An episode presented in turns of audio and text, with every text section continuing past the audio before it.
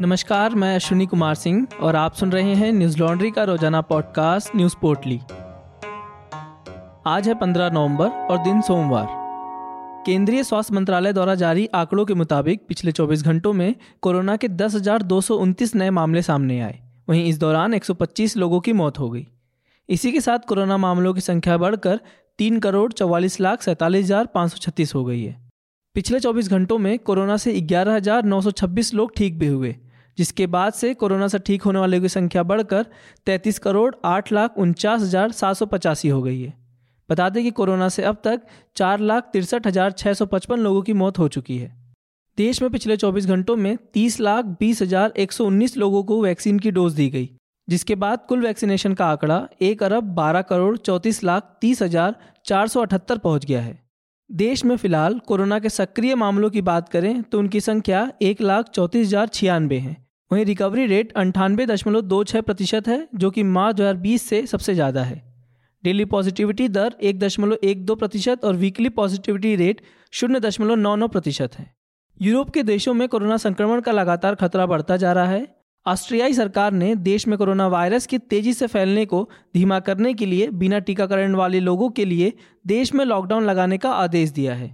ऑस्ट्रियाई सरकार ने एक बयान में कहा लोगों की रक्षा करना ऑस्ट्रिया की सरकार के रूप में उनका काम है। इसलिए हमने फैसला किया है कि सोमवार से बिना टीकाकरण वाले लोगों के लिए लॉकडाउन रहेगा। बता दें कि पश्चिमी यूरोप में ऑस्ट्रिया का सबसे कम टीकाकरण दर है। कुल आबादी में से केवल लगभग पैंसठ प्रतिशत लोगों का ही टीकाकरण हो पाया है। देश में रविवार को ग्यारह कोरोना के नए मामले सामने आए हैं। सोमवार को प्रदूषण को लेकर सुप्रीम कोर्ट में सुनवाई हुई। सुनवाई के दौरान कोर्ट ने दिल्ली सरकार और केंद्र सरकार को फटकार लगाई। और कहा कि प्रदूषण को रोकने के लिए दोनों सरकारें जल्द से जल्द कोई उपाय निकालें।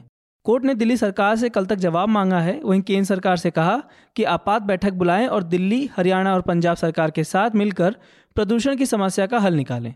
इस बीच दिल्ली सरकार ने सुप्रीम कोर्ट में एक हलफनामा दाखिल करके बताया कि प्रदूषण को रोकने के लिए वे संपूर्ण लॉकडाउन जैसे कदम उठाने के लिए पूरी तरह तैयार हैं। साथ में सरकार ने यह भी कहा कि ऐसे कदमों से सिर्फ़ कुछ समय का असर पड़ेगा। केजरीवाल सरकार ने कहा, दिल्ली के साथ एनसीआर में भी लॉकडाउन लगाने की ज़रूरत है, तभी कुछ असर देखने को मिलेगा। दिल्ली सरकार ने केंद्र सरकार से कहा कि वह दिल्ली को एनसीआर का हिस्सा मान ले और पूरे एनसीआर में लॉकडाउन लगा दे। हालाँकि रविवार को राजधानी दिल्ली को प्रदूषण से कुछ राहत मिली और हवा की गुणवत्ता गंभीर से बेहद खराब श्रेणी में पहुँच गई। System for air quality and weather forecasting and research, SAFAR ने कहा कि अगले दो दिनों तक ए में सुधार होने की संभावना है, क्योंकि हवाएँ धीमी हो रही हैं। जिसकी वजह से दिल्ली में आग से संबंधित प्रदूषकों की मात्रा में कमी हो रही है। दिल्ली सरकार ने प्रदूषण की स्थिति को देखते हुए दिल्ली में स्कूल, कॉलेज, कोचिंग संस्थान को 20 नवंबर तक बंद रखने का आदेश दिया है। साथ ही छोटी बड़ी सभी निर्माण कामों पर भी 17 नवंबर तक का बंद का आदेश है। दिल्ली सरकार ने अपने अधिकारियों और कर्मचारियों को वर्क फ्रॉम होम करने के लिए कहा है। साथ ही दिल्ली सरकार ने प्राइवेट सेक्टर को भी वर्क फ्रॉम होम करने की सलाह देते हुए एडवाइजरी जारी की है। त्रिपुरा में पिछले दिनों हुई सांप्रदायिक हिंसा की रिपोर्टिंग करने पहुँची एचडब्ल्यू के पत्रकारों को पुलिस ने गिरफ़्तार कर लिया। समृद्धि सुकुनिया और स्वर्णा झा को असम पुलिस ने रविवार को डिटेन कर त्रिपुरा पुलिस के हवाले कर दिया था। रविवार को दोनों पत्रकारों को असम के करीमगंज थाने में नीलम बाज़ार में हिरासत में लिया गया था। एचडब्ल्यू ने बयान जारी कर कहा, दोनों गिरफ़्तार पत्रकारों को उदयपुर कोर्ट में सोमवार को पेश किया जाएगा। दोनों महिला पत्रकारों के खिलाफ आपराधिक साजिश और विश्व हिंदू परिषद को बदनाम करने को लेकर मामला दर्ज किया गया है। यह केस ऊनाकोटी ज़िले के फोटीकराय पुलिस स्टेशन में दर्ज किया गया है। कंचन दास नाम के एक शख्स ने आरोप लगाया कि पत्रकारों ने मुसलमान समुदाय के लोगों से मिलने के दौरान वहाँ हिंदुओं और त्रिपुरा सरकार के खिलाफ भड़काऊ बातें कही हैं। बता दें कि इससे पहले दोनों पत्रकारों को त्रिपुरा पुलिस ने उनके होटल से बाहर जाने की अनुमति नहीं दी थी। मामला बढ़ने के बाद दोनों को जाने की अनुमति मिली, लेकिन असम पुलिस ने उन्हें डिटेन कर लिया। न्यूज़ लॉन्ड्री से बातचीत में असम पुलिस ने साफ़ किया कि उन्होंने पत्रकारों का डिटेंशन त्रिपुरा पुलिस के कहने पर ही किया है। एडिटर्स गिल्ड ऑफ़ इंडिया और भारतीय महिला प्रेस कोर ने महिला पत्रकारों को हिरासत में ले जाने की घोर निंदा की है। ईजीआई ने बयान जारी करते हुए कहा एडिटर्स गिल्ड इस कृत्य की निंदा करता है और दोनों की तत्काल रिहाई और उन्हें आने जाने की छूट दिए जाने की मांग करता है। समाचार एजेंसी एएनआई के अनुसार त्रिपुरा के आईजी अरिंदम नाथ ने कहा, त्रिपुरा पुलिस ने दो महिला पत्रकारों के खिलाफ सांप्रदायिक सद्भाव बिगाड़ने के उद्देश्य से झूठी और मनगढ़ंत खबरें छापने और प्रसारित करने के कारण हिरासत में लिया है। बता दें कि बांग्लादेश में हिंदुओं के खिलाफ हुए हिंसा के विरोध में वीएचपी ने रैली का आयोजन किया था।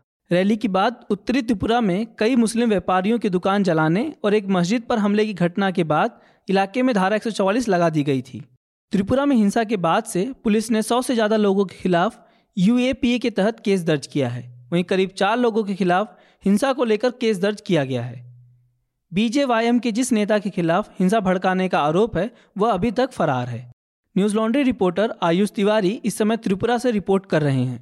आयुष ने हिंसा के कारणों को जानने के लिए स्थानीय लोगों, पुलिस और प्रशासन के लोगों से बातचीत की है। यह रिपोर्ट्स आप हमारी वेबसाइट पर पढ़ सकते हैं। न्यूज़ लॉन्ड्री ने बीजे बीजेवाईएम नेता रानू दास से भी बात की, जिस पर हिंसा को भड़काने का आरोप है।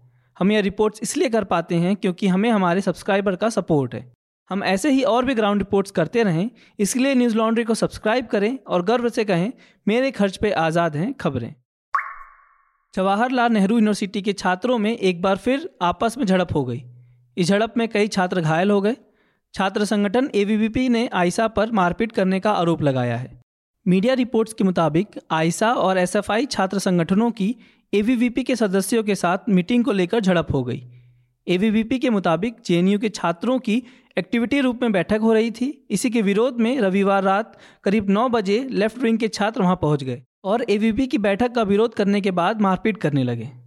एवीवीपी ने एक बयान में कहा, वामपंथी छात्रों ने उनके सदस्यों पर हमले किए, जिसमें उनके दर्जनों सदस्य बुरी तरह से घायल हो गए। घायल लोगों में एक महिला भी शामिल है। छात्र संगठन ने कहा, जिन सदस्यों को गंभीर चोटें आई हैं, उन्हें एम्स में भर्ती कराया गया है। जेएनयू स्टूडेंट यूनियन के अध्यक्ष आयशी घोष के मुताबिक, एवीवीपी ने जेएनयू में आज हिंसा फैलाई है। आयशी ने अपने ट्विटर अकाउंट पर घायल छात्रों की तस्वीर पोस्ट करते हुए छात्रों पर हमले को लेकर जेएनयू प्रशासन की चुप्पी पर भी सवाल उठाए। बता दें कि यह पहली बार नहीं है जब जेएनयू अपने परिसर में विवादों को लेकर सुर्खियों में रहा है।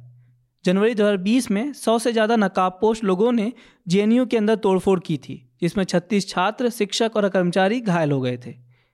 इस मामले में केस दर्ज होने के बाद क्राइम ब्रांच को केस ट्रांसफ़र कर दिया गया, लेकिन अभी तक किसी की गिरफ्तारी नहीं हुई है।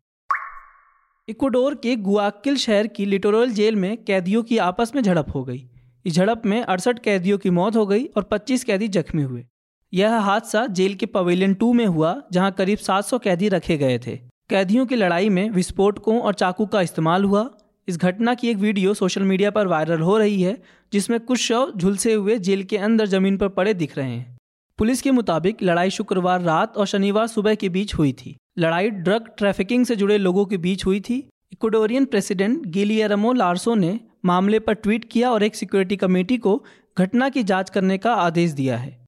स्थानीय अखबार एक्सप्रेसो के मुताबिक, जेल की परीक्षण के दौरान एजेंट्स को राइफल और एक दर्जन डायनामाइट स्टिक्स मिली हैं। National Directorate for Crime Against Life ने पवेलियन टू में ऑपरेशन शुरू किया, जहाँ घटना को अंजाम दिया गया है।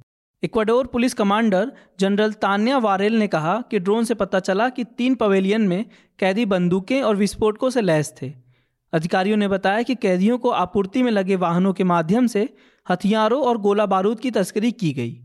मीडिया रिपोर्ट्स के मुताबिक इक्वाडोर की जेलों में विरोधी गुटों पर लड़ाई आम है। ऐसी ही लड़ाइयों में इस साल अब तक 300 से ज़्यादा कैदियों की मौत हो चुकी है।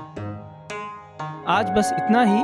आपका दिन शुभ हो। नमस्कार। न्यूज़ लॉन्ड्री के सभी पॉडकास्ट ट्विटर आई और दूसरे पॉडकास्ट प्लेटफॉर्म पे उपलब्ध हैं। खबरों को विज्ञापन के दबाव से आज़ाद रखें। न्यूज़ लॉन्ड्री को सब्सक्राइब करें।